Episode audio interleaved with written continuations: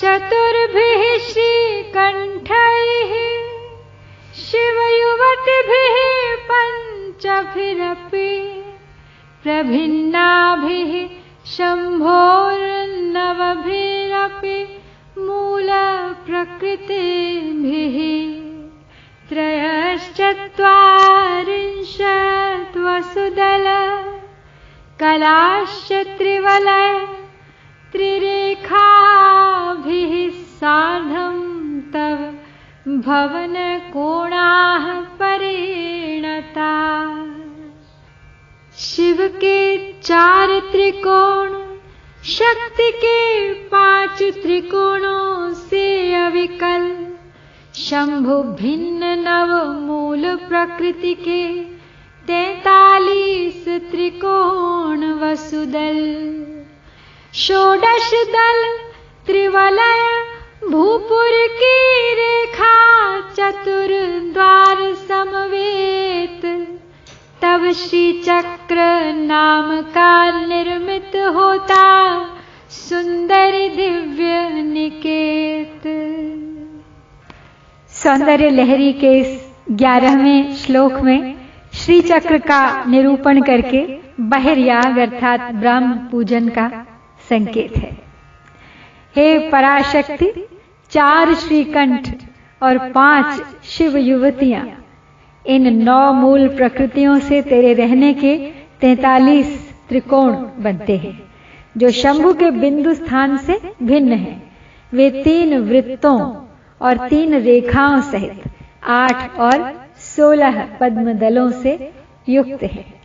श्री चक्र वास्तव में ब्रह्मांड और पिंड दोनों का प्रतीक होता है। और जैसा अभी बताया, इसकी रचना चार श्रीकंठ, अर्थात शिव त्रिकोण और पाँच शिव युवती अर्थात शक्ति त्रिकोणों के योग से होती है। और शिव और शक्ति त्रिकोणों का मुख एक दूसरे के विपरीत रहता है। इसे समझने के लिए बेहतर होगा कि श्री चक्र का एक चित्र आपके समक्ष हो। सृष्टि क्रम में पाँच शक्ति त्रिकोण ऊर्ध्वमुख होते हैं, ऊपर की तरफ़, और चार शिव त्रिकोण अधोमुख होते हैं। यही अप्यय क्रम में विपरीत दिशा में हो जाते हैं। प्रथम केंद्रीय त्रिकोण को, जिसके केंद्र में शंभु का स्थान है, छोड़कर शेष त्रिकोणों की संख्या बयालीस है।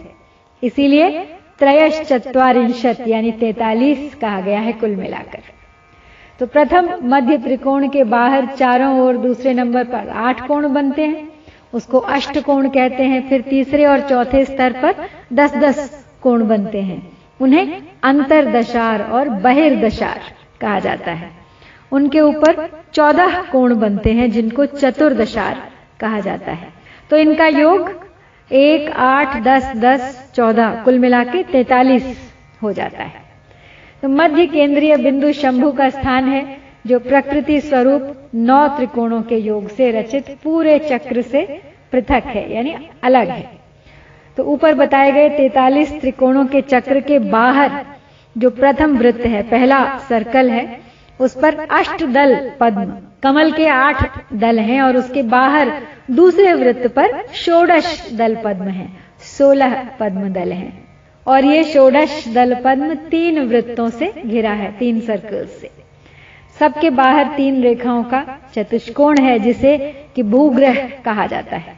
और भूग्रह की चारों भुजाएँ बराबर है, चारों दिशाओं में चार द्वार हैं। हालाँकि इस श्लोक में द्वारों का उल्लेख नहीं है। श्री चक्र मनुष्य देह का प्रतीक भी माना जाता है। और मनुष्य देह का माप अपनी उंगलियों के नाप से छियानवे अंगुल प्रमाण होता है। इसलिए श्री चक्र का माप भी छियानवे इकाइयों पर रखा जाता है। जब शक्ति मूलाधार से सहस्रार में चढ़ती है तो लय क्रम होता है, क्योंकि तब शिव भाव की वृद्धि होती है और जब शक्ति नीचे उतरती है, तब जीव भाव की वृद्धि होती है। इसलिए इसे प्रभव क्रम कहा जाता है। वास्तव में ये वैदिक मार्ग है, क्योंकि तैत्री आरण्यक में भी कहा गया है कि कृष्ण ऋषियों ने श्री चक्र की पूजा की थी और उसकी सहायता से कुंडलिनी का जागरण करके सहस्रार में शक्ति को उठाया था। This 11th verse of Sundar explains Sri Chakra. Sri Chakra is made up of 43 triangles. There are four upward facing triangles known as Shiva Chakras and five downward facing triangles known as Shakti Chakras. And the intersection of these nine triangles forms the 44th point, the Bindu. Encircling these triangles, there are two lotuses. The inner lotus has eight petals and the outer lotus has 16 petals. Outside these lotuses, there are three circles, and outside these three circles, there are three lines with openings on four sides. These four openings represent entry and exit points of Sri Chakra.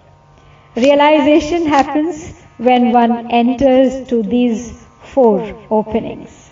Creation happens when one exits through these four openings. The former is movement towards her and the later is movement away from her. When a practitioner is afflicted with worldly ties known as sansara, enters Sri Chakra.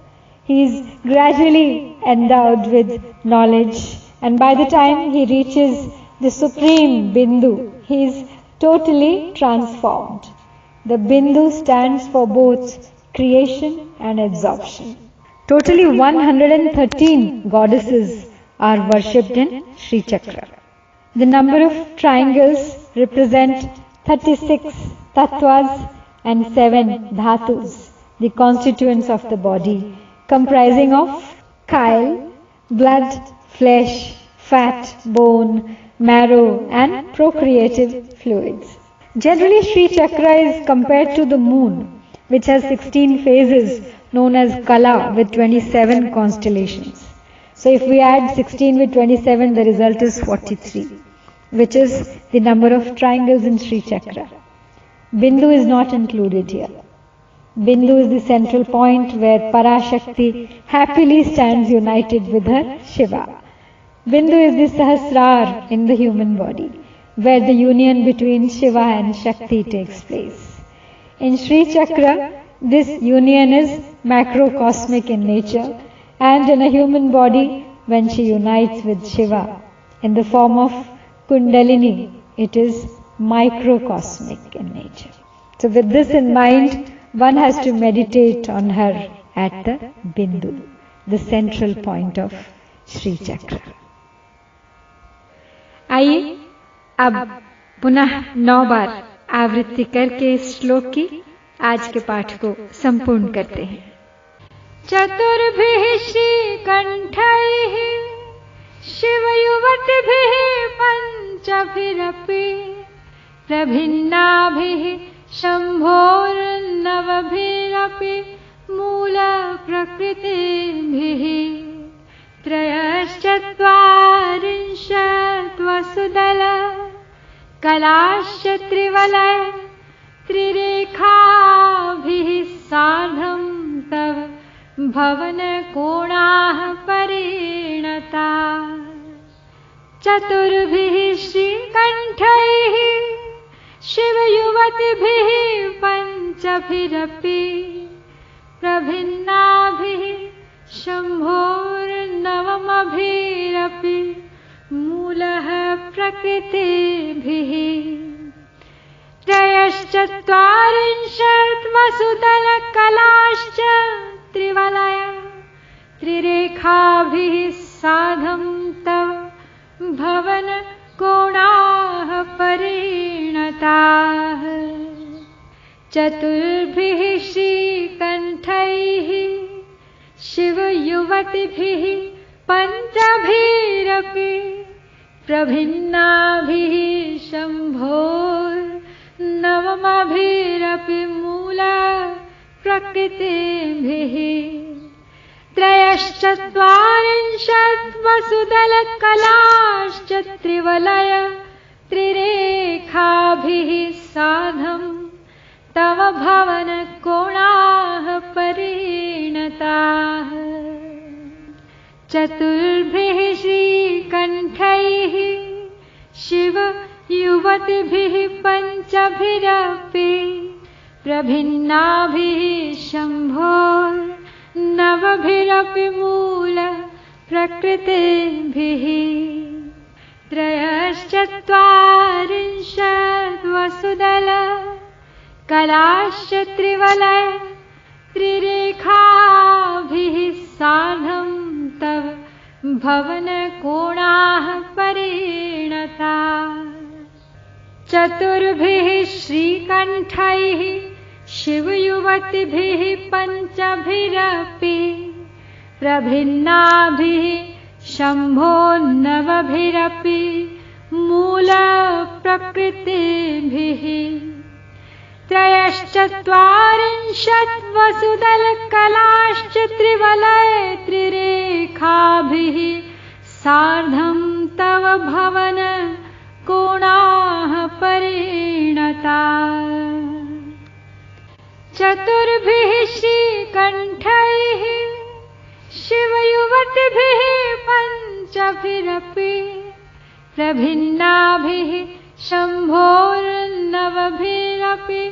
मूलप्रकृतिभिः त्रयश्चत्वारिंशत्वसुदल कलाश्च त्रिवलय त्रिरेखाभिः सार्धं तव भवनकोणाः परिणता चतुर्भिः श्रीकण्ठैः शिवयुवतिभिः पञ्चभिरपि प्रभिन्नाभिः शम्भोर्नवमभिरपि मूलः प्रकृतिभिः। त्रयश्चत्वारिंशत् वसुदलकलाश्च त्रिवलय त्रिरेखाभिः साधं तव भवन कोणाः परिणताः? चतुर्भिः श्रीकण्ठैः शिवयुवतिभिः पञ्चभिरपि प्रभिन्नाभिः शम्भोर्नवमभिरपि मूला प्रकृतिभिः त्रयश्चत्वारिंशत् वसुदलकलाश्च त्रिवलय त्रिरेखाभिः साधं तव भवनकोणाः परिणताः? चतुर्भिः श्रीकण्ठैः शिवयुवतिभिः पञ्चभिरपि प्रभिन्नाभिः शम्भोर्नवभिरपि मूल प्रकृतिभिः त्रयश्चत्वारिंशत् वसुदल कलाश्च त्रिवलय त्रिरेखाभिः सार्धं तव भवनकोणाः परिणता। उमा महेश्वरा